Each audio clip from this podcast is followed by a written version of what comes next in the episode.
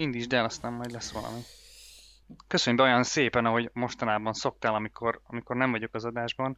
Nem voltam az adásban az elmúlt, nem tudom, három hónapja. Azóta mindig olyan jól sikerülnek a beköszönések. Csinálj egy olyat. Még jó, hogy nem érzel rám nyomást.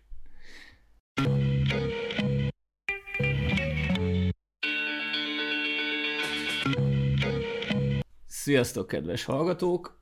Egy rendkívül rendhagyó adásban térünk vissza, így két hét, egy hét szünet után, ugyanis uh, visszajött hozzánk Levi. Igen, sziasztok! Egy tök, tök rendhagyó adás egy héttel később, amiben Levi három hónappal később megjelenik. Talán, talán annyi van, nem? Tehát hogy nem emlékszek, hogy mikor volt az utolsó adás, amiben hát régen. nem benne voltam, de régen. szerintem több mint három hónapja. A fiúk itt titokzatoskodtak, hogy, hogy mi a helyzet. Igazából minden további nélkül elmondhattátok volna, hogy április közepén így a, a vírus szituáció csúcspontján megszületett a fiam. Uh. Úgyhogy, úgyhogy ez volt a, a, a prózai oka annak, hogy, hogy egy kicsit kimaradtam, vagy hát nem is kicsit. Úgyhogy nem a vírus, vagy semmi más nem döntött le a lábamról, hanem ennyi az egész. Valószínűleg egyébként is kimaradtam volna. Úgyhogy Bandinak nincs, után... Bandinak nincs ilyen jó mentsége, ő ugyanis a praktikerben van. ja, de, de egyébként meg, meghagyjuk a lehetőséget, hogy adás közben akármikor beeshet, úgyhogy ja. Na, hát ez történt az elmúlt időszakban. Mi próbáltuk tartani a frontot, meg vendégeket hoztunk, meg ilyesmi. Igen, azt... egyébként hallgattam az adást, vagy az adásokat. Um, szerintem tök jó volt, nagyon jól, nagyon jól használtuk a, a, a témákat, meg a vendégeket az elmúlt három hónapban. Um, egyébként csak azt akartam mondani, hogy uh, csak így érdekességképpen, hogy um, sokkal több podcastot hallgattam, az, uh, akármilyen meglepő az elmúlt pár hónapban, mint szoktam, ugyanis gyereket altatni az, az, az egy ilyen csendes dolog, kell, hogy legyen, és közben meg nem tudsz olvasni, viszont podcastot nagyon kellemesen tudsz hallgatni, miközben sétálsz fel alá a szobában. Úgyhogy... Ja, be van dugva a füled? Be van, be van, be van dugva a fülem, és hogyha éjszaka két-három órát ezzel kell eltölteni, hát nem egy húzamba szerencsére, de összességében mindenképpen, akkor, azt hittem, akkor hogy, jó volt. Azt hittem, hogy zombival is hallgattatod a Mötley Fullmanit. Nem, nem, az, az még nem. Az, még nem érdekli? Az, ahhoz várunk még három-négy évet. Vagy nem tudom, valami ilyesmi. Király. Jó van. Öm, még valamit, valamit akartam mondani, mielőtt belecsapunk a mai témába, de nem emlékszem, mi volt az. Úgyhogy öm, nem mondom. Majd ha eszembe jut, akkor majd mondom. Mielőtt belecsapunk a mai témába? Yes. Jó, hát figyelj, hogy eszedbe jut, akkor mondjad. A mai témát egyébként én, én dobtam be, ugyanis ez is olyasmi, amivel foglalkoztam így a, a, a podcast hallgatós csendes óráimban. egy csomó olyan dolgot hallgattam, meg, meg olvastam, ami, ami egy kicsit arról, arról szól, vagy arról, arról beszél, nem, nem is kicsit reflektálva arra, hogy, hogy ilyen mi történik a, a, a, a világgazdaságban, hogy, hogy mi a szerepe így az államnak a, a, a különböző um, gazdasági uh, fellendülések és uh, lejtmenetek idején. Egy kicsit az volt a, az volt a, benyomásom, főleg akkor, amikor elkezdték bejelenteni a, a Fed vezérletével, hogy, hogy, hogy a jegybankok elkezdenek mindenféle értékpapírokat vásárolni. Talán már arról is szó van, hogy, hogy egyedi részvényeket, vagy, vagy, vagy befektetési alapokat is alapokat, vesznek. Alapokat vesznek. Hogy ugye volt, a, volt, a, volt egy olyan tábor, aki, aki arról kezdett el beszélni, hogy vagy pontosabban, pontosabban az, az volt az érzésem, hogy ezt úgy a, a, a piac így elvárja, vagy örül neki és elvárja, hogy hát igen, egy ilyen az a, a, recesszióban az államnak ez a, a feladata, hogy mindenféle eszközzel, whatever it takes, megmentse a, a különböző szereplőket, ahelyett, hogy ugye hagyná érvényesülni a piaci folyamatokat, és esetleg csődbe menni bizonyos cégeket. Viszont erről meg az jutott eszembe, hogy amikor meg nincs recesszió, és arról kezdünk el beszélni, hogy hát az, az államnak azért lehetne valamelyes befolyása különböző olyan, olyan ö, ö, piaci területekre, ahol, ö, ahol, ahol, ahol van értelme, mondjuk, mondjuk oktatás, vagy, vagy és most itt nem arról beszélek, nem, nem valami kommunista elvrendszert akarok itt felhozni, és, és arról beszélni, hogy így mindenkinek legyen ugyanannyi pénze, csak arról, hogy amikor, amikor nincs recesszió, és arról beszélünk, hogy, hogy az állam végezhetné jobban a munkáját, és úgy bizonyos keretek között beleszólhatna akár kapitalista és piaci körülmények között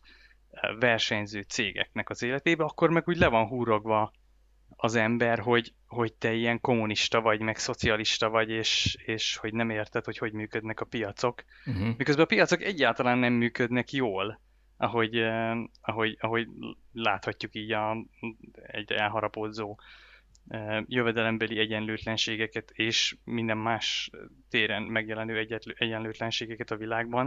Várjál, oda akarsz um, kiukadni, hogy, hogy amikor minden rendben van, most ezt a minden rendben van tegyük idézőjelbe, de amikor mondjuk úgy, hogy normális keretek igen, között nincs folyik az nyilvánvaló élet, recesszió, igen. akkor, akkor mindenki atomkapitalista, és az állam szépen maradjon a csigaházában, ameddig nem kell onnan előjönnie, amikor viszont gond van, akkor hirtelen ezek a hangok elnémulnak, és mindenki kiabál a mentővért. Tehát erre így, így van, így, igen, igen, igen. Hogy nekem valahogy ez volt, a, ez volt az érzésem így a, a, abból, amiket olvasgattam így a, a csendes pihenőben így otthon, otthon maradva. Hát szerintem... Uh, és nem, nem nagyon beszélgetve így ezekről a témákról veletek se.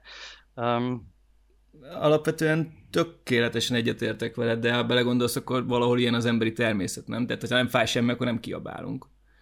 Igen, uh, igen lehet, hogy, lehet, hogy most erről beszélgetünk majd egy csomót, aztán kiderül, vagy az a, az, az a konklúzió. Nincs, nincs jó válaszom, vagy nincs igazán me, megoldás javaslatom, csupa kérdés van bennem, hogy, hogy mi, mi lehet itt a konklúzió. Tényleg lehet, hogy az lesz a végén, hogy hát ilyen az ember, és akkor kb. ennyi, de um, azért volt, volt mégiscsak egy, egy beszélgetésünk nem olyan régen a Tamással, alias Zsidi, akit már hallhatatok korábban egy, egy, egy korábbi adásban. Uh-huh. A kvantum um, számítógépesben. Így van, köszönöm, a, abban. Um, vele, vele volt egy beszélgetés arról, hogy, hogy mit gondol. Ilyen Milton Friedman elveiről beszélgettünk egy kicsit is, hogy ugye ő a libertariánus elveknek egy ilyen nagy képviselője, ami röviden annyit tesz, hogy az állam minél kevesebb szerepet vállaljon, és, és ő hisz, vagy ő, ők hisznek abban, hogy a, a piac igazából minden, minden kérdésre megfelelő, hatékony választ tud adni, de hogy, hogy biztos, biztos így van-e, és hogy van egy, egy úriember, akit Nick Hanauernek hívnak. Aha, őt nem ismerem. Az ő podcastját hallgattam például a, a legtöbbet az elmúlt pár hónapban, uh-huh. és ezt uh, így ajánl, ajánlónak is uh, szánom egy kicsit. Az a címe a, a podcastnak, hogy Pitchfork Economics, Uh, Rick Hanauer ez egy, uh, egy milliárdos csávó, ő volt az Amazon egyik legkorábbi befektetője, tehát el, el tudod képzelni, uh-huh. hogy, mhm. hogy, uh, hogy jól áll a csávó. Uh, azóta alapított egy kockázati tőke befektető céget, és uh, nagyon komoly szószólója a társadalmi egyenlő, egyenlőségnek, és, a, és egy ilyen, gyakorlatilag egy ilyen, egy ilyen gazdasági civil aktivistává vált és ő például sokat beszél arról, hogy, hogy totál összekeverjük a, a, összekeverjük ezt, a, úgy idézőjelben a, a szocializmust. A szocializmusnak hívok most mindent, minden olyasmit, amikor valakit így lehúrognak azért, mert túl sok szerepet szán az államnak. Szóval, hogy összekeverjük a szocializmust a tisztességes piaci viselkedéssel.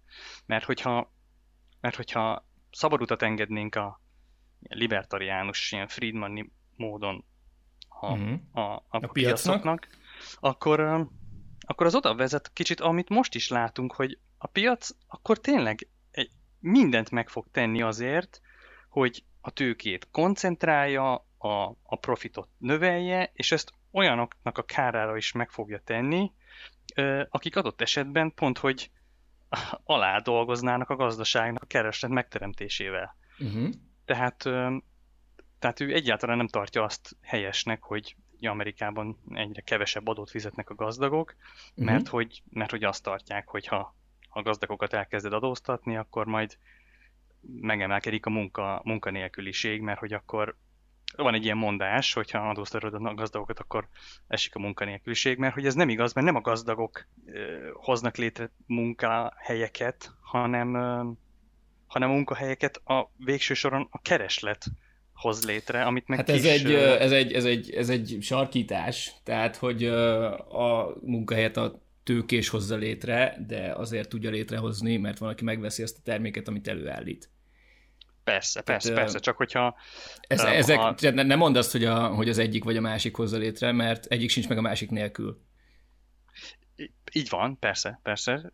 Csak a, a kritika az abban áll, ugye, hogyha te mindent megteszel azért, hogy mm, és lobbizol a megfelelő politikai döntéshozóknál, hogy mondjuk ne kelljen minimálbért se fizes, és, és megteszel mindent azért, hogy ahelyett, hogy a tőkét megfelelően osztanád szét, uh-huh. és, most, és, és most megint hangsúlyozom, hogy a tőke szétosztása alatt nem azt értem, hogy osztunk helikopterből pénzt mindenkinek, akit érünk, hanem, nem, hogy tisztességes, hanem hogy tisztességes fizetéseket adjunk mondjuk, ami, ami Amerikában sok államban probléma, főleg a vendéglátóiparban, de, de biztos, hogy, biztos, hogy más szegmensekben is, hogy ha csak lehet, nem, nem fizetnek normális béreket, mert hogy a részvényes érdek az első. Uh-huh. És, és hogyha ha úgymond tisztességesebben állna hozzá az adott tőkés réteg mondjuk ehhez a kérdéshez, akkor több elkölthető jövedelme lenne annak a rétegnek, aki aztán működésben tartja a gazdaságot. Ehelyett ugye a tőke koncentrációja folyik, és, és nyílik az olló egyre jobban azok között, akik, akik ugye megtartják a, a pénzt, és azok, akik, akiknek, akik meg ugye elköltenék. Tehát ez a, ez a Thomas Piketty féle feltevés, hogy sokkal ö, nagyobb sebességgel gyarapodnak azok, akik tőkejövedelemből élnek, mint azok, akik ö, munkajövedelemből, és azt próbálják valamilyen formába felhalmozni. Igen. Uh... És ezt, ezt, ezt, most mind, ezt most mind ilyen kérdésekként teszem fel, hogy, hogy, hogy vajon például ez összefüggésben lehet-e azzal a, azzal a lázong, azzal a, azzal a mindenféle felbojdulással, amiket most így a világban látunk, mert hogy ugye sokan gondolják úgy, hogy ha tényleg az égig érnek a, a, a részvényárak, és, és, és, és egyre jobban nő az a réteg, aki, aki tőkejövedelemből él, akkor azok, akik szeretnének bérből megérni, azok, azok nem fogynak el, az, az, az egy még mindig jelentős tömeg, és hogy náluk egyszer elszakad a cérna. Fú, most hadd reflektálják egy kicsit, nagyon sok mindent mondtál, és az a baj, hogy nincs előttem jegyzetfüzet, csak egy pohár sör, úgyhogy ne, nehéz volt Igen. így követni. Meg nem, nem vagy elég agresszív, hogy megállíts, úgyhogy legyen Majd, majd igyekszem. Megiszom a felét, és utána menni fog. Helyes. Szóval az egyik dolog az az állami szerepvállalás kérdése, amire kitértél. Én azt gondolom, hogy hogy alapvetően én is inkább a libertariánus vonalat erősítem, és azt mondom, hogy ezek a folyamatok, ezek legyenek önszabályozóak, és, és úgy általánosságban kimerem azt mondani, hogy az állammal azzal csak a baj van. Ugyanakkor a kapitalizmusban is, és minden elképzelhető rendszerben szükség van olyan mechanizmusokra, amik valamilyen formában gátolják az ilyen túlburjánzását a rendszernek. Szóval valahol valahol, valahol most ez ilyen közhely lesz, de a, a, egy ilyen egyensúlyra kéne törekedni, és az államnak, hogyha az állam képes lenne megmaradni egy, egy nem aktív beavatkozó, hanem szabályozó szerepben, viszont a szabályozást azt, azt képes lenne ö, úgy alakítani, hogy az éppen adott körülményeknek a leginkább megfelelő legyen, de még ne essen át a ló túloldalára, és, és keltsen mondjuk mesterségesen keresletet bizonyos dolgok iránt, vagy, vagy torzítson el árazásokat, akkor az egy, az, egy, az egy tök jó világ lenne. az egy más kérdés, hogy ez egy idealista hozzáállás, és ez a valóságban különböző emberi tényezők miatt nem megvalósítható, egyszerűen azért, mert azok, akik az államban ülnek, azok épp ugyanúgy az önös érdekeikért cselekszenek, mint azok, akik mondjuk egy vállalat bordjában ülnek, vagy akik mondjuk részvényt vásárolnak és befektetőként vannak a piacon. Tehát a, a, az emberi természet tökéletlensége folytán ez egy nem, ez nem képes jól működni ez a rendszer. Tudjuk, tudjuk közelíteni ezeket a dolgokat, viszont, viszont én azt gondolom, hogy amíg emberek hoznak döntéseket, addig, addig nem fogunk ideális állapotot elérni. Aztán most itt lehet nagyon messzire menni és beszélgetni olyan dolgokról, hogy akkor, akkor, hogy, akkor létre tudnánk-e hozni mi emberként olyan rendszereket, ahol mondjuk az emberi döntéshozatalt a lehető legminimálisabb szintre szorítjuk, és, különböző ilyen előre programozott szabályok szerint uh, hoznánk létre társadalmakat, stb. stb. De ezt már inkább meghagynám ilyen skifíróknak a... Mm, hadd, had mondjak most valamit, bocs, Mondd ne feledd a további szavaidat. Nem kell nagyon messzire menni, Finnországig elég, ha megyünk, hogy lássunk egy példát. Az egész gondolat, ami, ami, ami, elind, ami engem elindított ezen, a, ezen az úton, meg, meg az a, ez a podcast, amit említettem, ez az az volt, hogy uh, meginterjú volt ez a Nick Hanauer, egy Anu Partanen nevű finn írónőt, vagy azt hiszem kutatót, akinek van egy könyve, az a címe, hogy The Nordic Theory of Everything, nem tudom, hogy lefordították-e magyarra, és gyakorlatilag abban a könyvben összehasonlítja a Amerikát Finnországgal, és azt, hogy mit jelent a szabadság Amerikában, és mit jelent Finnországban.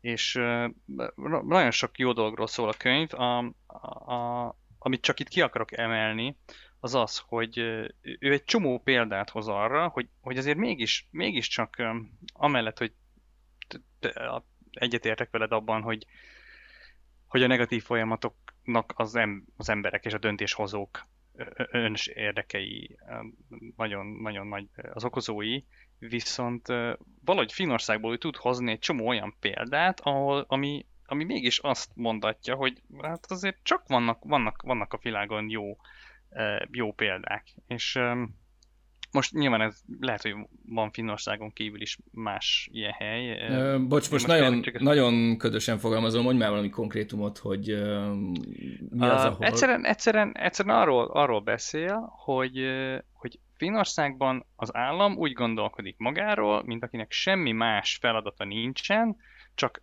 tökéletesíteni azt, hogy te a pénzedért, az adódért, hogy kaphatsz a leghatékonyabban a legjobb minőségű közszolgáltatást. Érted? Tehát nem gondolkodik olyanban, hogy így, mit tudom én, nemzeti öntudat nevelése, vagy, vagy, vagy legalábbis nem ezek a fő, uh-huh. fő, fő vonulatok, hanem, hanem egyszerűen egy ilyen szakértő csoportnak tartja magát, a szerző szerint, aki, akinek egy feladata van, hogy te befizetsz nem kevés adót, és neked ezért a pénzért te azt kapod, hogy nem kell aggódjál, hogy melyik óvodába, iskolába iratod be a gyerekedet, mert hogyha a legközelebbi beiratod, akkor az ugyanolyan jó lesz, mint a ö, egy, egy, két utcával arra, vagy bár, tehát nem, nincs szükség arra, hogy te uh-huh. a saját idődön, pénzeden ö, magániskolába, magániskolát keres, azok között is válogass, aggódjál azért, hogy hol milyenek a tanárok, milyen a gyerek, milyen a izé, nem tudom, hanem hogy a közszolgáltatások egyszerűen úgy vannak felépítve, hogy, hogy, hogy neked nem kell aggódjál azért, hogy tehát nem kell plusz munkát végez. Na, érted, mit akarok mondani, hogy fizettél valamiért, de neked utána már nincsen, nincsen azzal uh, dolgod, hogy, hogy uh, szenvedj az adóhivatallal, meg, uh, meg, meg, meg magániskolát keres a gyereknek, és stb. stb. Tehát Igen, de... de... csak, hogy, hogyha valaki, valaki egy ilyen, mégiscsak egy ilyen jó példáról akar olvasni, akkor Hát vagy ezt a könyvet, vagy, vagy, vagy csak hallgassa meg ezt a podcast adást a, a Pitchfork Economics-ban, mert, mert szerintem ez egy nagyon jó beszélgetés volt. Most, ha, ha cinikus akarnék lenni, akkor azt mondanám, hogy ez egy finn propaganda könyv. De nem akarok cinikus lenni, mert valószínűleg a finn állam némiképp hatékonyabban képes működni, mint mondjuk a magyar, úgyhogy ezt így el is engedjük. Hát, a, azt, gond, persze, azt gondolom... van egy amerikai, meg egy, tehát egy, egy van Jó, valószínűleg az amerikai is hatékonyabban működik. És, a, és a, ez a finn csaj Amerikában élt, mit tudom én, x évig, és, és hazaköltöztek Finnországba, és akkor ők, ők, ők amúgy is ilyen társadalmi kutatással foglalkoznak, szóval um, ja. De oké, okay, de, de szóval nézzük meg, hogy mi miatt lehet ez. Tehát uh, alapvetően egy állam úgy működik, ahogy a, az államban élő szavazók elvárják. Mert hogyha nem működne úgy, akkor nem szavaznák meg azt a, most ideális esetben, uh-huh. azt, a, azt a kormányt, aki a döntéseket hozza. Valószínűleg a finn kultúrában teljesen máshogy csapódott le az az elmúlt, mit tudom én, száz év, ami alatt ezek a demokratikus rendszerek ki tudtak alakulni, és az emberek azok egyrészt megértették az egyéni felelősségüket abban a kérdésben, hogy ha ők mondjuk szavaznak, akkor, akkor igenis döntenek a saját sorsukról, és, és, és ezt tudják és komolyan is veszik. Másrészt meg, mivel hogy ez van a kultúrában, a kormány meg a szavazott vagy választott döntéshozók is pontosan tudják, hogy ha nem ezen elvek mentén cselekszenek, akkor őket el fogja zavarni a nép. És egy szerencsétlenül szocializálódott nemzet, mint mondjuk a magyarok, bennünk ez nincs meg. Tehát ha megnézed az elmúlt sok évet, most nem, nem is csak a 20. századra kell gondolni, hanem akár még mélyebbre vissza lehet menni, itt, itt, itt mindig volt valami olyasmi, ami ellehetetlenítette azt, hogy, hogy kialakuljon egy tudatos társadalmi berendezkedés, aki egyrészt érzi azt, hogy felelőssége van a saját sorsának az alakításában, másrészt meg, meg, meg érzi azt, hogy, hogy igenis van súlya a döntéseinek, és, és ha egy politikus mondjuk megpróbálja kilopni a szemét, akkor legközelebb az a politikus nem kerülhet oda, ahol van. Tehát ezeket a játékszabályokat, ezeket itt nem volt alkalmunk megtanulni az elmúlt x évben. És nyilván ez nem csak a Finnország versus Magyarország kontrasztban igaz, hanem nagyon sok országot lehetne mondani mind a két oldalon. Szóval ez egy, ez egy nagyon komoly ilyen társadalmi deficit, amit, amivel az, az az egy probléma van, hogy nem lehet ledolgozni csak X generáció alatt. Pont ezt akartam mondani, és... hogy ezek a, ezek a traumák, ezek öröklődnek. Igen, nem? ezek öröklődnek, ezek a traumák. Ö, nyilván, hogyha téged egész életedben szivatott a főnök, vagy elvette a kommunizmus a vállalkozásodat, vagy mit tudom én, akkor, ö, akkor ugyanezt a frusztrációt fogod megtanítani az utódaidnak, akik ugyanígy fognak szocializálódni, és, és csak nagyon-nagyon lassan tud ez kikopni az ilyen common sense-ből, vagy nem tudom, hogy fogalmazzam. De amúgy nem tudom, mire akartam kiukadni, mert csak vagy lehet, hogy csak Jó, nem, nem, szerintem, szerintem, szerintem abszolút uh, így megteremtetted az ellenpontját annak, amit mondtam, uh, és volt egy ilyen, volt egy ilyen érzésem is, hogy igazából ez a, ez a probléma felvetés, amit, amit én mondtam, és nem is biztos, hogy, hogy, um, hogy, hogy nagyon mélyen ilyen bele kell menni ilyen szociológiai uh, elemzésbe, mindazonáltal biztos, hogy érdekes lenne, mert, mert lehet, hogy, hogy, hogy erre igazából így nincs is ilyen jó válasz, vagy nincs ilyen jó uh, nem tudom, megoldás. Uh, nem, nem lehet egy olyan szabályt De nagyon sok, adni, hogy nagyon sok dolog van, akkor... nagyon sok dolog van, amire nincs jó megoldás, viszont uh, azzal, hogy kapargatjuk a kérdésnek a felszínét, azzal igazából indukálod azt, hogy az emberek gondolkodjanak a a saját meg a, a közös problémáinkról, és szerintem már az előremutató dolog. Tehát, Igen, um, arra gondoltam, hogy nincs megoldás, hogy, így a, hogy, hogy az emberek személyisége, vagy, vagy ez a, ezek a beidegződések, ahogy mondtad, ezek nagyon, nagyon lassan változnak, ha egyáltalán változnak. Mm. Um, Nézd meg Argentinát, Argentinát ami, aki, ami idén sikerült elérnie történelme, nem tudom, 20. állam csődjét, most mondtam egy számot. Öm, elképesztően sok lehetősége lett volna az ottani társadalomnak megtanulnia azt, hogy a populizmus nem működik. de pont az ilyen társadalmakban a populizmus mindig működik, mert, mert ahol, ahol szegénység van, és az embereknek ahelyett, hogy az ilyen rendszer szintű problémákkal foglalkozzanak, a mindennapi megélhetésükkel kell foglalkozniuk, ott, ott mindig fog jönni egy olyan politikai erő, ami el tudja majd hitetni azt, hogy bonyolult kérdésekre vannak egyszerű megoldások. És, és emiatt, emiatt ez egy ilyen végtelen ciklusba szaladt. És nem mondom, hogy ebből nincsen, nincsen kiút, de én nem tudom, hogy mi lenne az. És nagyon remélem azt, hogy, hogy Magyarországon nem e fele megyünk. Most ezt így nem tudnám kijelenteni. Én mindig keresem egyébként a pozitív, tehát így az, az, az emberi viselkedéssel, meg morállal kapcsolatos uh, ilyen pozitív szerzőket, vagy ötleteket, gondolatokat, és um, szintén egy másik ilyen érdekes olvasmány élményem volt, vagy, vagy, vagy egy ilyen érdekes szerző, akit, akit gondoltam, hogy behozok most ide, az, az Elinor Ostrom, aki um, nobel Norvég. Kapott. Azt hiszem, hogy igen.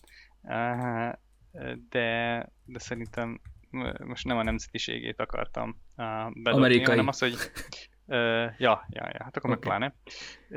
Hogy, tehát ő, ő, amúgy ilyen politika tudományán foglalkozott egyébként, de érdekes módon ilyen közgazdasági Nobel-díjat kapott. Uh-huh vagy, vagy Nobel-díjat kapott, az, hogy közgazdasági, azt, azt nem esküdnék meg, de a lényeg De az, azt hogy kapott, ő... itt van előttem a Wikipédiája.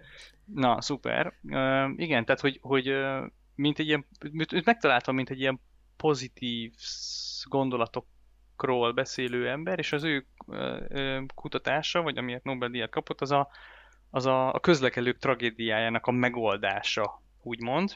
Ó, ennek van uh, megoldása? igen, ezért kapott, ezért kapott Nobel-díjat. Én nem tudtam, hogy ezt feloldották, ezt a, ezt a problémát. Én... Igen, és pont ezt akarom mondani, hogy, hogy ez, ez számomra ez, ilyen, ez ilyen nagyon optimis, na, hogy fiú, van ilyen, tehát, hogy ugye, ha valaki nem tudja, a közlekedő tragédiája, az nagyon leegyszerűsítve arról szól, hogy annak a magyarázata, hogy miért nem működnek a közjavak. Tehát, hogy miért van az, hogy, hogy ha valamit bedobsz úgymond a közösbe, akkor az, azt előbb-utóbb mindig lesznek olyan aktorok, akik, akik, akik önző módon túl, túl használják, és, és végül, végül a közjó megszűnik közjónak lenni, és így egy valaki vagy, vagy, vagy kevesek érdekeit kezdi el szolgálni. Mert hogy mindig lesznek olyanok, akik nem tartják be a, a, a szabályokat. És akkor uh, ilyen nagy, nagy ilyen én lelkesedéssel uh, olvastam a, a cikket róla, és úgy oldotta föl, tehát hogy azt nyol, definiált nyolc szabályt, vagy nyolc ilyen előfeltételt, ami ha teljesül, akkor, akkor, akkor menedzselhetők az elmélete szerint a közjavak, privatizáció és, és túlzott kizsákmányolás nélkül. Tehát magyarul, hogy szétlopnák a közjavakat. Na, ez érdekes. És, és uh, szerintem is érdekes, érdemes elolvasni, csak egy dolgot akarok mondani, hogy a rögtön az első pontban lohat le a lelkesedésem, ugyanis, és csak ezt jegyeztem meg a 8 pontból, úgy kezdődik, az az első pont, hogy világos szabályok felállítása. Tehát az, hogy magyarul hogy a közjavaknak a használatában úgy világosak a határok. Gondolom azt úgy kell érteni, hogy, hogy te egyénként világosan tudod azt, hogy mit tudom én, legyen az bármi, abból milyen mennyiséget használhatsz el legalább. De várjál, azért ez nem tűnik egy, nem tűnik egy ilyen megoldhatatlan kérdéskörnek, vagy miért mondod, hogy már itt lelohatta? Hát, hát pontosan azért, mert, az, mert, hogy, mert hogy itt vagy csak nem tűnik? Beszél, nem, nem az, nem, megoldható, meg, az, meg nem azt mondom, hogy rossz ez az egész elmélet, csak kicsit én arra, arra gondoltam, hogy ugye arról beszéltünk itt az előbb, hogy azért nem működnek a kormányok sok helyen, stb., mert hogy az ja, emberek még okay. ott is bel, Értem, belülről, belülről nincsen meg az igény arra, hogy tisztességesen viselkedjenek. Azt gondoltam, hogy ennek a problémának az lenne az igazi feloldása, ha valaki azt mondaná, hogy hogyan tudnak az emberek, vagy hogyan lehet valakiket mégis motiválni arra, hogy úgy, úgy, úgy belülről jövően jók legyenek, vagy úgy van erre valami példa. Lehet, hogy most nem tudom pontosan megfogalmazni, de azzal, hogy ő ezt, ennek a feloldását úgy kezdi, hogy hát rohadtul világos, kemény szabályokat kell felállítani, az megint arról szól, hogy a szabályozás. Tehát, De hogy hát ezt okay. nem tudod kikerülni semmilyen rendszerben, ezzel jó, annyira okay, nem, nem kell jó. meglepődni szerintem. Jó, jó, jó, jó oké, oké. Hát és én ilyen e... naív vagyok, de akkor, akkor tényleg ez a megoldás, hogy így jó kéne, és így de nem, hát figyelj, de, de gondoljuk, gondoljuk ezt tovább. Tehát a, a, a szabályozó az, az olyan szabályokat fog alkotni, ami, mivel hogy ő is ember valamilyen szempontból, a saját érdekeit bele akarja vinni ebbe a történetbe. Viszont, hogyha úgy nézed, hogy a szabályalkotó az egy rendszer része, és a rendszernek ugyanúgy része mondjuk a polgár, aki megválasztja a szabályalkotót, akkor már mindjárt van egy ilyen függőségi viszony, és és hogyha a szabálya, tehát hogy itt, itt, itt azért ez egy ilyen nagyon fura rendszer, mert ugye a, a, a szabályalkotónak van meg elméletileg, most elméletileg tényleg, a, a szakértelme ahhoz, hogy meghozzon olyan döntéseket, amiket mondjuk a választó nem tud meghozni, mert, mert nem tudja, hogy, hogy miről szól a történet. Ugyanakkor um, ez ugye visszaélése is okot ad. Tehát, hogy ez egy ilyen, ez egy ilyen, vagy lehetőséget ad pontosabban. Ez egy ilyen nagyon furcsa tulajdonság ennek az egésznek. A, a szabályalkotó az ugyan a köz által kontrollált valaki, ugyanakkor mégiscsak megvan a képessége arra, hogy saját érdekében cselekedjen. És akkor itt, itt vannak benne a, klasszikus rendszerekben azok az ilyen ellensúlyok, vagy nem tudom, hogy oké, okay, de akkor őket kontrollálják mondjuk a sajtóorgánumok, akik feltárják az igazságot és elmagyarázzák azoknak is, akik nem feltétlenül értik meg, és akkor ők megint, mégint csak tudnak majd felelősen dönteni. Szóval érted, itt, itt van egy csomó van egy csomó szereplő, akik, akiknek az oda-vissza hatásából alakul ki mondjuk egy, egy, egy, egy működő társadalom. És, igen, és ezt, lehet, ezt lehet csiszolni, csak ahhoz, hogy, ahhoz, hogy ez egyre jobb és jobb legyen, ahhoz meg kéne legyen a társadalomban egyrészt az igény arra, hogy, hogy ő felelősen a saját érdekében jobb döntéseket akarjon hozni.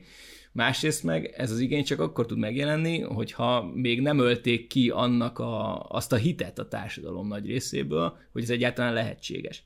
Tehát most nézd meg egy olyan példát, ahol végtelenül el, um, elkorrumpálódott társadalmakban megkérdezel egy átlagszavazót, és azt fogja mondani, hogy tök mindegy, mert úgy is lopnak.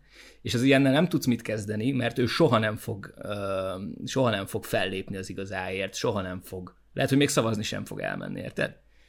Tehát, hogy ezt kell valahogy, uh, ezt kell valahogy visszacsinálni, hogy az emberek higgyenek abban, hogy a saját sorsuk felett van valamilyen fajta kontrolljuk. És, uh, és nyilván itt a, a döntéshozóknak megint csak barom nagy felelősségük van, csak hát ők meg ezt pont nem akarják.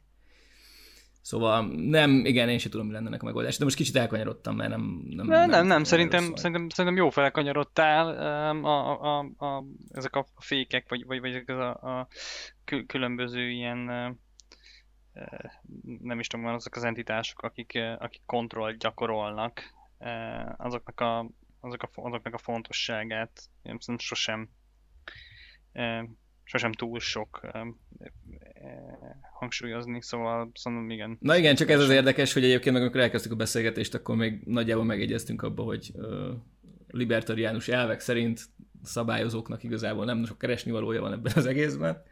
Nem, nem, De én, én nem mondtam mégis. ezt, én, én pont ezt, ezt, ezt te mondtad, én, én, én nekem nem szimpatikus. Ja, oké, okay, jó, jó, bocsánat, akkor csak ez a, tehát, félre, hogy én, én, én értelek téged, és tudom, hogy, hogy aki ezt mondja, hogy meg nyilván most, ha mit hasonlítasz mivel, ha a kommunizmust akarnám összehasonlítani a libertarianizmussal, akkor nyilván, de én pont, pont azt mondom, hogy, hogy a, a, a, a túlzott ö, ö, piaci szabadság sem, sem jó, én inkább valami olyasmi felé szeretném, ha haladna a világ, ahol, ahol, ahol a kormányok, vagy, vagy, vagy a döntéshozók, vagy a közjavak, azok úgy vannak menedzselve, ami, ami, ami, ami felett könnyű ilyen közkontrollt, nem tudom, hogy jó szó, gyakorolni, és ahol, ahol önmagukra reflektálnak a, a döntéshozók, és, és hát, na, ha valami, ha valami utopisztikus, akkor szerintem ez az. Folyamatosan felülvizsgálják magukat, igen,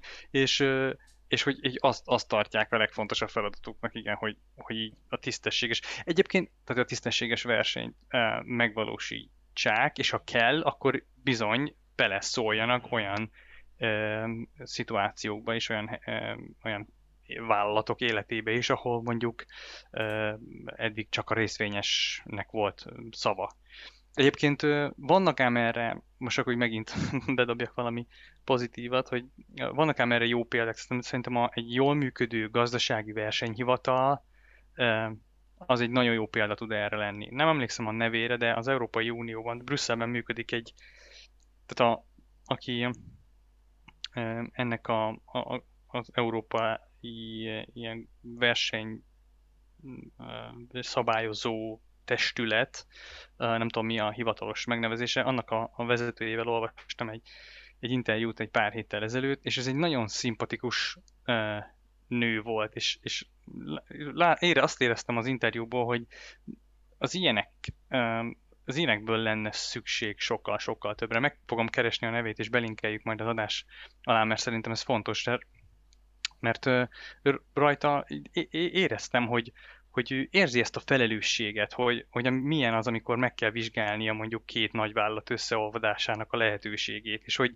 és hogy mennyi, mennyi mm. munkát és, és, és verejtéket beletesznek ebbe, hogy mindent jól megvizsgáljanak, és igenis, ha kell, akkor keményen odalépjenek, és ha kell, akkor keményen megbüntessék. Csak ugye ez az, hogy nekik a, a, a, a az eszköztáruk az ugye főleg a, az ilyen, ahol lehet az akadályozás, meg a, meg a büntetés, tehát hogy ők ezt tudják tenni. Hát jó, de egy, szab, egy szabályozó klasszikusan ezekkel a dolgokkal tud operálni, tehát... Így van, így van, így van, így van, igaz, igaz, igaz. Tehát, hogy ezt most nem sajnálkozom mondom, hanem akkor így tényszerűen, hogy hogyha kell, akkor keményen odalép és megbünteti a Google-t, vagy a Facebookot, vagy akárkit, és, és, úgy, és úgy éreztem rajta, hogy, hogy így a, a, ő tényleg így a közjót szolgálja, és a, arra az volt az érzésem, hogy ilyen, ilyenből kellene még több, mert, mert ez az a fajta um, szabályozó, ami, uh, amire, amire, amit én ideálisnak tartanék. Mm. Ha ilyen, ilyen politikusokból állna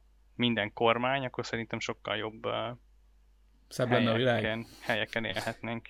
Várják közben, én úgy látom, hogy Bandit megjelent. Szia Bandi, hallasz minket? Itt vagy? vagy Igen, mi? sziasztok. A hölgy, akire a Levi gondol, az ugye egy Dán illetőségű hölgy, a Margareta Westrager.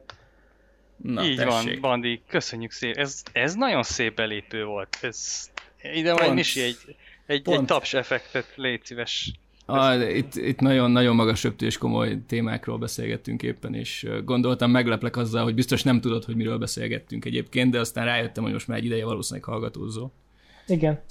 Oké. okay. Ami elég furcsa, mert semmi zúgás nem jött a hátteréből, én legalábbis nem vettem észre, hogy... Ja, taktikusan lekapcsoltam a zúgógépet, és úgy léptem be, hogy kapásból levette a mikrofont. Nagyon profi. Igen. Na, szóval akkor a neve a hölgynek már megvan, az interjút is majd megpróbálom megkeresni és belinkelni. Magas röptű dolgokról volt szó, egy csomó fel, felvetés, de nem volt uh, uh, nyilván lezárása a témának, mert nem is lehet, mert ez egy olyan téma, amit szerintem még jó sokáig nem fogunk tudni lezárni, csak ahogy mondtad, folyamatosan felhánytorgatni, és, és elérni azt, hogy minél többen gondolkozzanak arról, hogy hogy, hogy lehetne igazságosabb egy, egy, egy, egy állami szerepvállalás, és hogy lehet elkerülni azt, hogy oda kulminálódjanak a dolgok, hogy egy ember mondja meg, hogy mi a tuti, uh-huh. és, ne, és ne ezt jelentse a, mondjuk a piacoknak a, a szabályozása, hanem ma, legyen valamilyen Na igen, fair. vissza, nagyon jó, mert most eszembe jutottad a, a visszakanyarodást.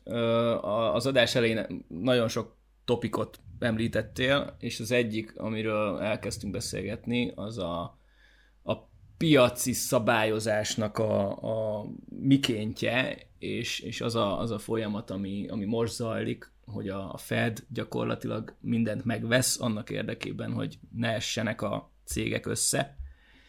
Öm, és akkor, hogy ez mennyire jó vagy rossz dolog, nyilván ez megint egy ilyen kétélű fegyver, és és ami még eszembe jutott az elején, amit mondtál, arra reflektálnék, hogy, hogy uh, itt most van egy olyan fajta szembenállás is, hogy uh, egy kicsit én azt érzem, nem biztos, hogy igazam van, de javítsatok ki majd, hogy ti mit gondoltok erről, hogy, uh, hogy egy kicsit az van, hogy annak érdekében, hogy a, a rövid távú problémákat ö, megoldjuk, vagy legalább felszínen tartsuk a gazdaságot, meg, ö, meg úgy, úgy, úgy hagyjuk működni a dolgokat, annak érdekében most lehet, hogy, hogy pont az történik, hogy valahol a jövőt áraz, vagy a jövőt, a jövőt áldozzuk be.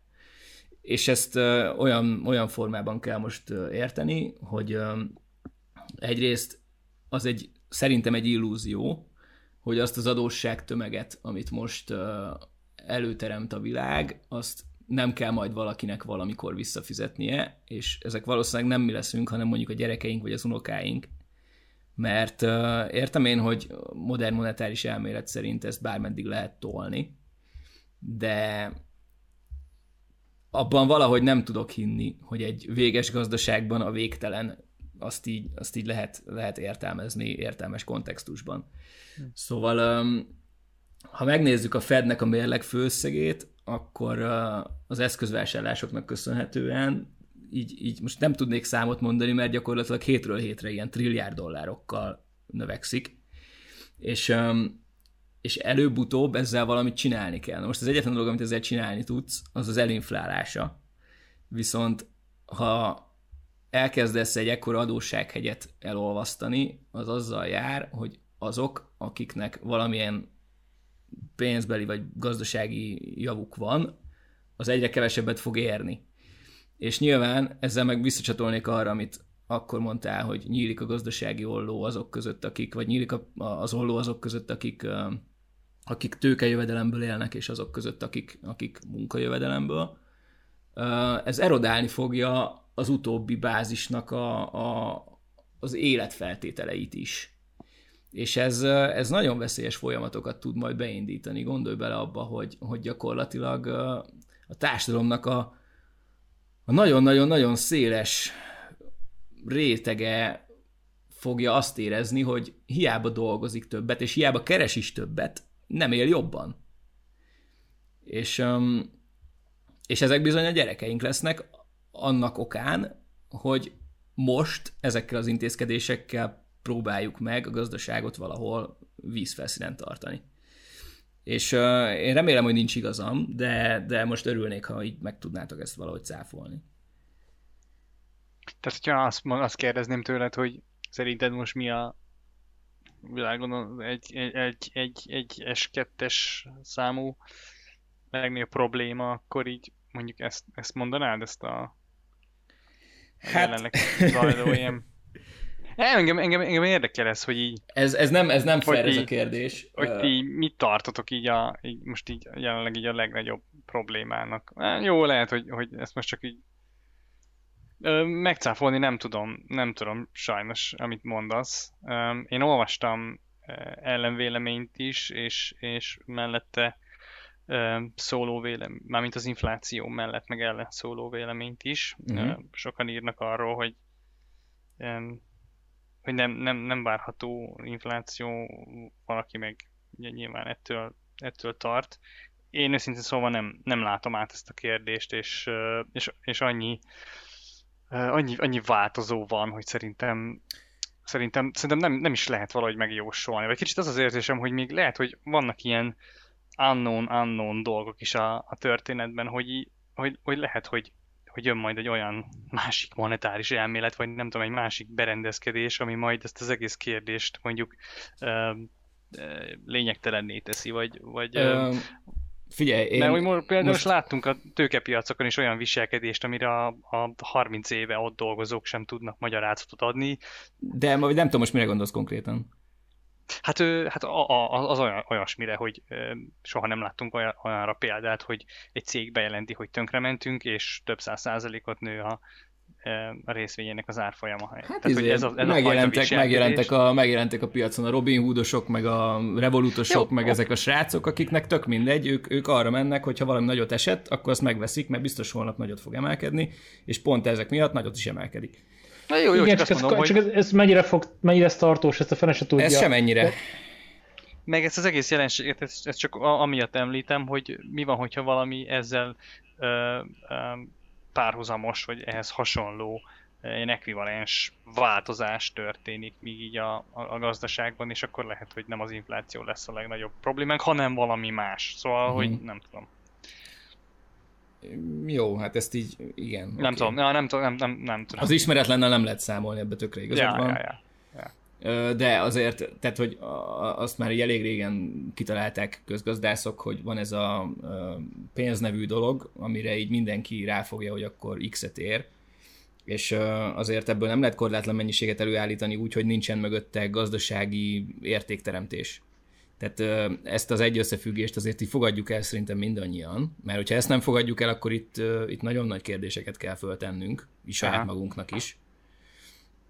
És, és az, hogy kormánybácsi pénzt nyomtat azért, hogy most megfinanszíroz olyan, dolgok, olyan dolgokat, amik enélkül tönkre mennének, a mögött nincsen értékteremtés, tehát ez előbb-utóbb valamilyen formában le kell, hogy csapódjon. Nem biztos, hogy nem biztos, hogy a klasszikus értelembe vett infláció, de valamilyen formában ez vissza kell, hogy adja azt a tockost.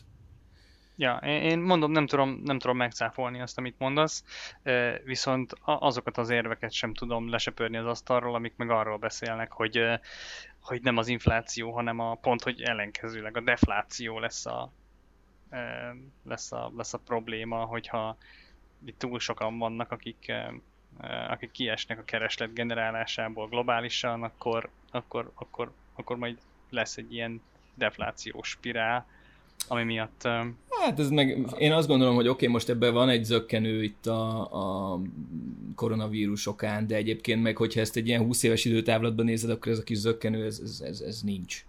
Tehát, uh-huh. És a, a oké, okay, értem én, hogy a, közép, a középosztály az a fejlett világban egyre inkább szűk réteg, viszont ha mondjuk megnézed Kínát, Indiát, ott meg, vagy Afrikát, hogyha, hogy visszautaljak az előző adásunkra, ott meg a középosztályra bővül.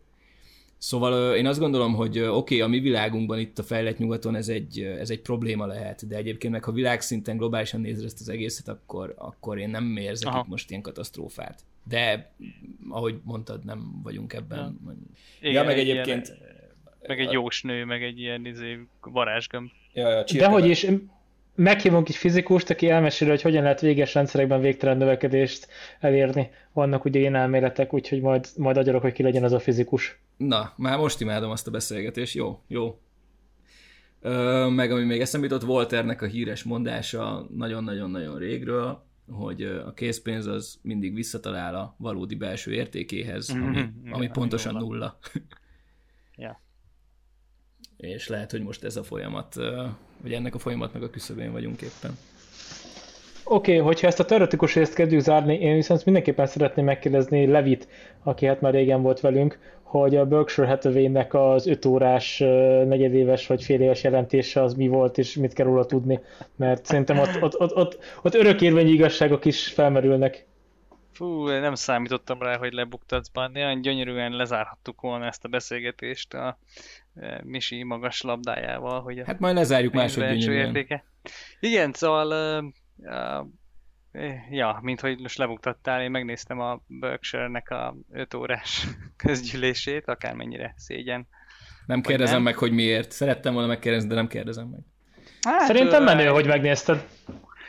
Ja, de amúgy nem egy húzamba, tehát nem ültem egy 5 órát a gépnél, erre semmiképpen nem volt Két időm, hétig hanem, néztem. Hanem, hanem mondjuk, ja, mondjuk egy hétig néztem így hetente, így éjszakánként egy fél órát, vagy ilyesmi. Kicsit én nem vagyok egy Berkshire követő, meg Warren Buffett ott is, is nem, nem követem így vallásszerűen, szóval nem, nem, nem azért néztem meg, mert én ilyen húde nagy Warren Buffett rajongó vagyok, csak, csak azért így most egy kicsit ráterülődött a, a rivalda fény az utóbbi időben, hogy na vajon a csávó mit fog lépni ebben a nagy időszakban, és és ugye tudva levő, hogy, hogy én, én szeretem, amikor így valaki um, amellett, hogy amúgy hatalmas kapitalista, és ugye tudjuk, hogy miben ő a legjobb, amellett mindig szimpatikus számomra, amikor valaki beszél a morálról is egy kicsit. Tehát, hogy úgy nem azért élünk a világon, hogy kiszipolyozzunk másokat, és, és profitot termeljünk, hanem hogy itt végül is itt a közgazdaság az egy ilyen társadalomtudomány, egy társadalomra, emberekről van szó, és hogy valamit így, hogy mindig érdekelnek ezek a relációk, és így elkezdtem, uh, a, hallottam valamit, hogy, hogy, hogy ilyesmiről is beszél a, a, a, a Warren Buffett, hogy uh, kicsit olyasmiről, amiről mi beszéltünk itt most ebben az adásban, hogy mi az államnak a szerepe, és uh, hogyan kellene jobban működnie. Uh, volt, egy, volt egy-két gondolata erről, és ez, ez volt az egyik oka, amit végignéztem, meg úgy szerintem már nem sok köz, közgyűlést fog, fog tartani a, a csákó. Most nem, nem azt mondom, hogy holnap meghal, meg ilyenek, de, de azért rohadt öregek. Nem tudom, hogy vágjátok-e már, de ilyen 90 fölött van mind a kettő, a Charlie Munger is, meg a Warren Buffett is. És Egyébként így, ez elképesztő. Tehát, hogyha vala, tehát, hogy e, e, ez, ez, ezelőtt, ezelőtt le a kalappal, hogy, hogy ilyen, ilyen szellemi teljesítményük van ilyen idősen. Szóval így. Ja, és így nyakalja a Coca-Colát, meg nem tudom, szóval, hogy meg a gumicukrot, mert ezek ilyen nagy ilyen kitettségeik vannak ezekben a cégekben. Már, már, már, már, bocsi, így a, a közben, a videokonferencia közben nyomja a kólát, meg a gumicukrot, vagy persze, ez most mi van? Persze. És ez ilyen híres? Nem feltétlenül, de a, a, a kólát azt igen.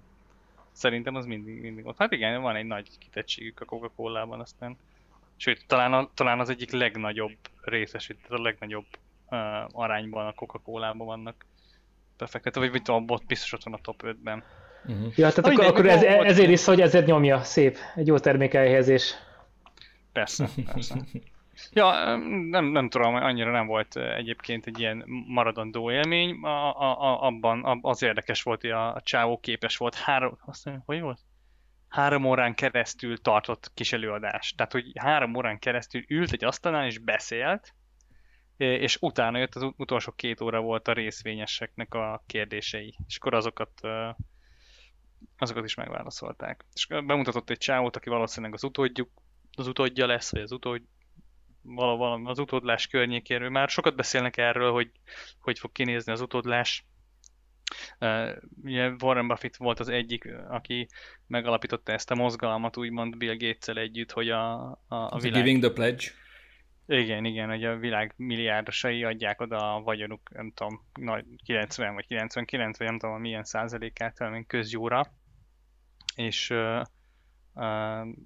az, az, ő, az ő vagyona is így uh, ott úgy utasította, hogy az van a végrendeletében, hogy, uh, hogy az S&P 500 indexbe legyen befektetve, és és hogy ilyen meghatározott arányban minden évben egy kicsi így lecsipegetődik, és megy e, egy meghatározott alapítvány számára.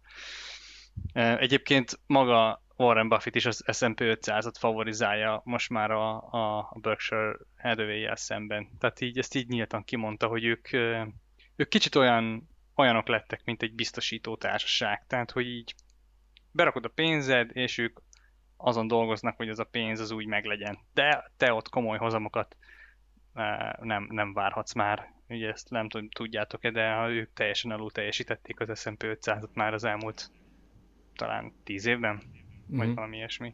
Szóval ezt, ezt így kritikaként is megkapta a részvényesektől, és, és ő is azt mondta, hogy noha egy csomó pénze van a Berkshire-ben, de ha ha most egy nagyobb összeget el kéne helyezni, akkor inkább valami S&P 500 alapot választana. Ami azért egy érdekes önkritika.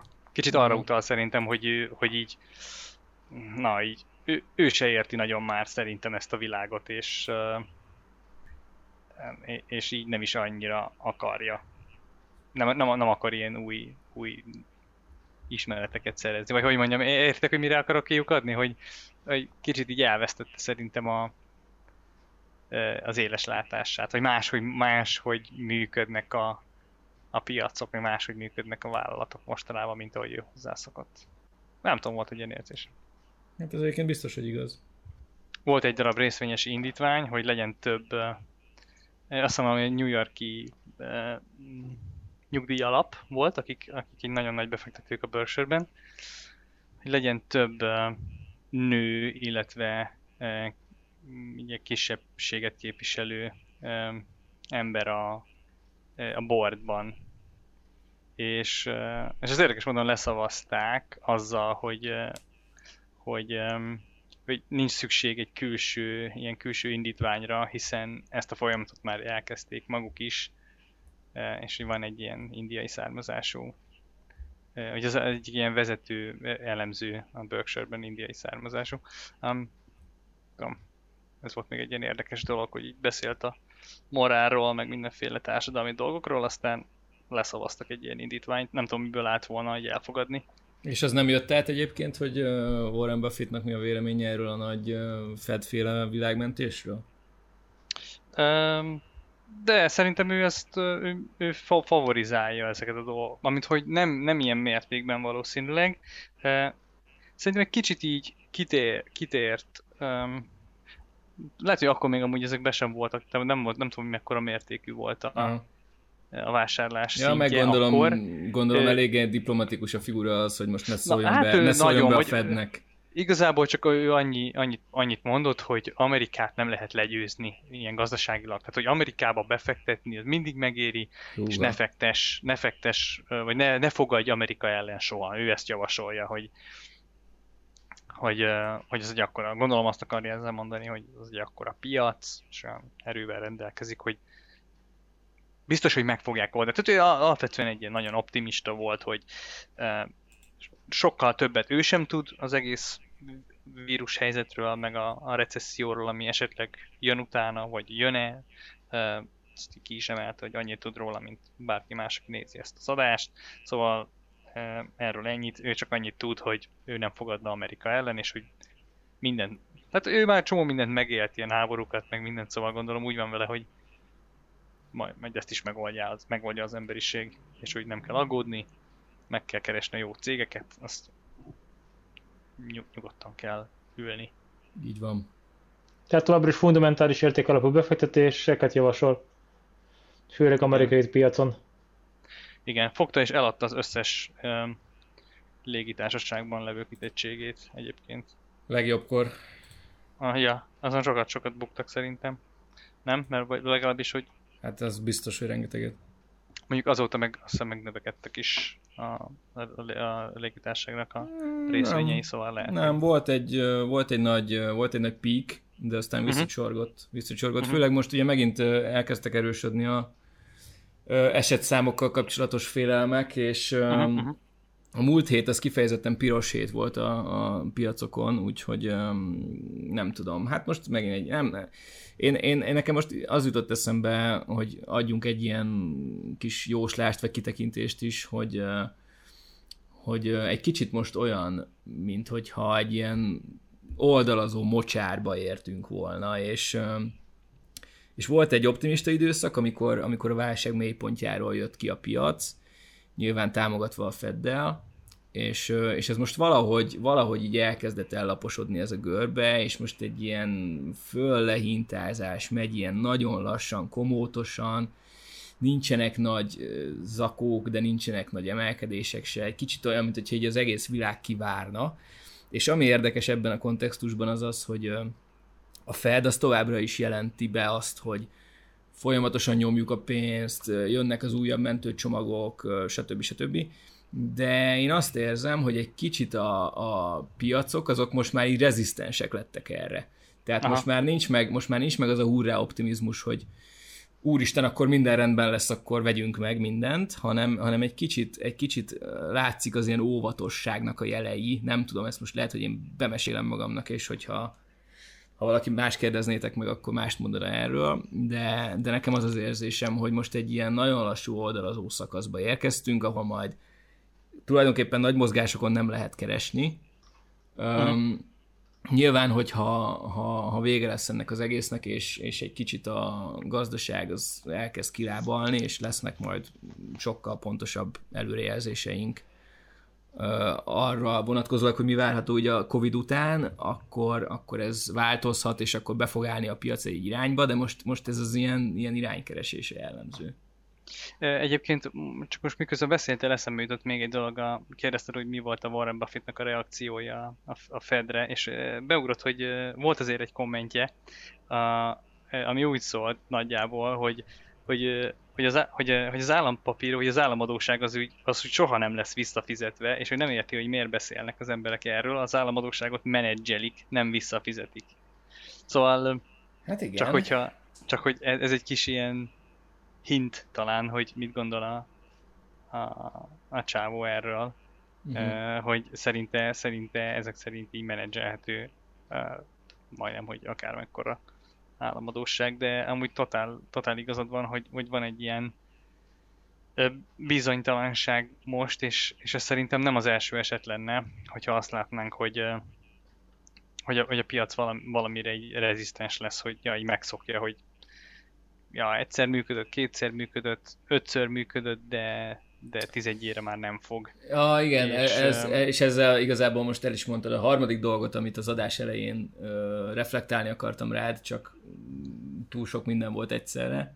Hmm, hát akkor végül is visszakanyarodtam. Igen, visszakanyarodtunk az elejére, és ö, a zsidainak volt egy cikke erről, nem most, hanem szerintem Aha. még a Covid előtt olvastam. Ö, és arról szólt, hogy, hogy a piacok azok rálettek szoktatva a morfiumra a, a kvantitatív easing ö, során, és ö, most már az van, hogy a leges legkisebb fájdalomra is úgy reagálnak a világ jegybankjai, hogy, hogy fú, akkor, akkor tolunk, tolunk pénzt, nyugi, nyugi, csak mm. legyen nyugi, mm. tolunk pénzt. És ö, és ő is, ő is valahol arra megállapításra jutott, hogy, hogy ezekkel az a probléma, hogy egyre kisebb a hatásuk. És mint, a, mint ahogy a, függő, a függőknél is úgy működik, hogy egyre többet kell adnod ahhoz, hogy ugyanazt a hatást elérd, a piacon is valahol ez érződik, hogy az elején még 2008-ban azt mondták emlékeim szerint, ott még a kongresszusnak meg kellett szavazni azt hiszem egy, egy 200 milliárd dolláros csomaggal indult az ottani kvantitatív easing, ami akkoriban baromi nagy hír volt, hiszen soha előtte ilyen nem történt a történelem során. Most ez a 200 milliárd, ez konkrétan nem tétel. Tehát, tehát itt, most, itt most már ilyen trilliárdok, vagy trilliók, vagy nem tudom most az angol vagy a magyar szám misztika az éppen, hogy áll, de, de tehát itt most az ezer milliárdos nagyságrendben tologatják ezeket a számokat, és, és most ennek van nagyjából ugyanolyan szintű hatása. Szóval ez tökre, ez tökre érződik. És azért ez is, ez is beszéles ja, szerintem. Igen. Hát Oké, okay, szerintem kivessék. Azt mennyi volt már a...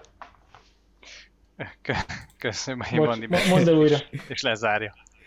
Nem, nem, nem, szerintem, szerintem nem kell elmondani újra, elmondtunk mindent, ami erről a témáról eszünkbe jutott. Köszönöm szépen, hogy egy ilyen hezen megfogható és, és, és, és sok vitára, meg sok nézőpontot uh, megengedő vitára így hajlandóak voltatok, meg hogy erről beszélhettünk. Ez szerintem nem, volt, hát nem örülünk, volt egy ilyen örülünk, nem volt egy ilyen nem volt egy ilyen, egy ilyen szokványos dolog, nem, nem, nem sok konkrétumot um, tudunk mondani, de, de ahogy már mondtuk itt, hogy szerintem fontos ezekről a dolgokról is beszélni.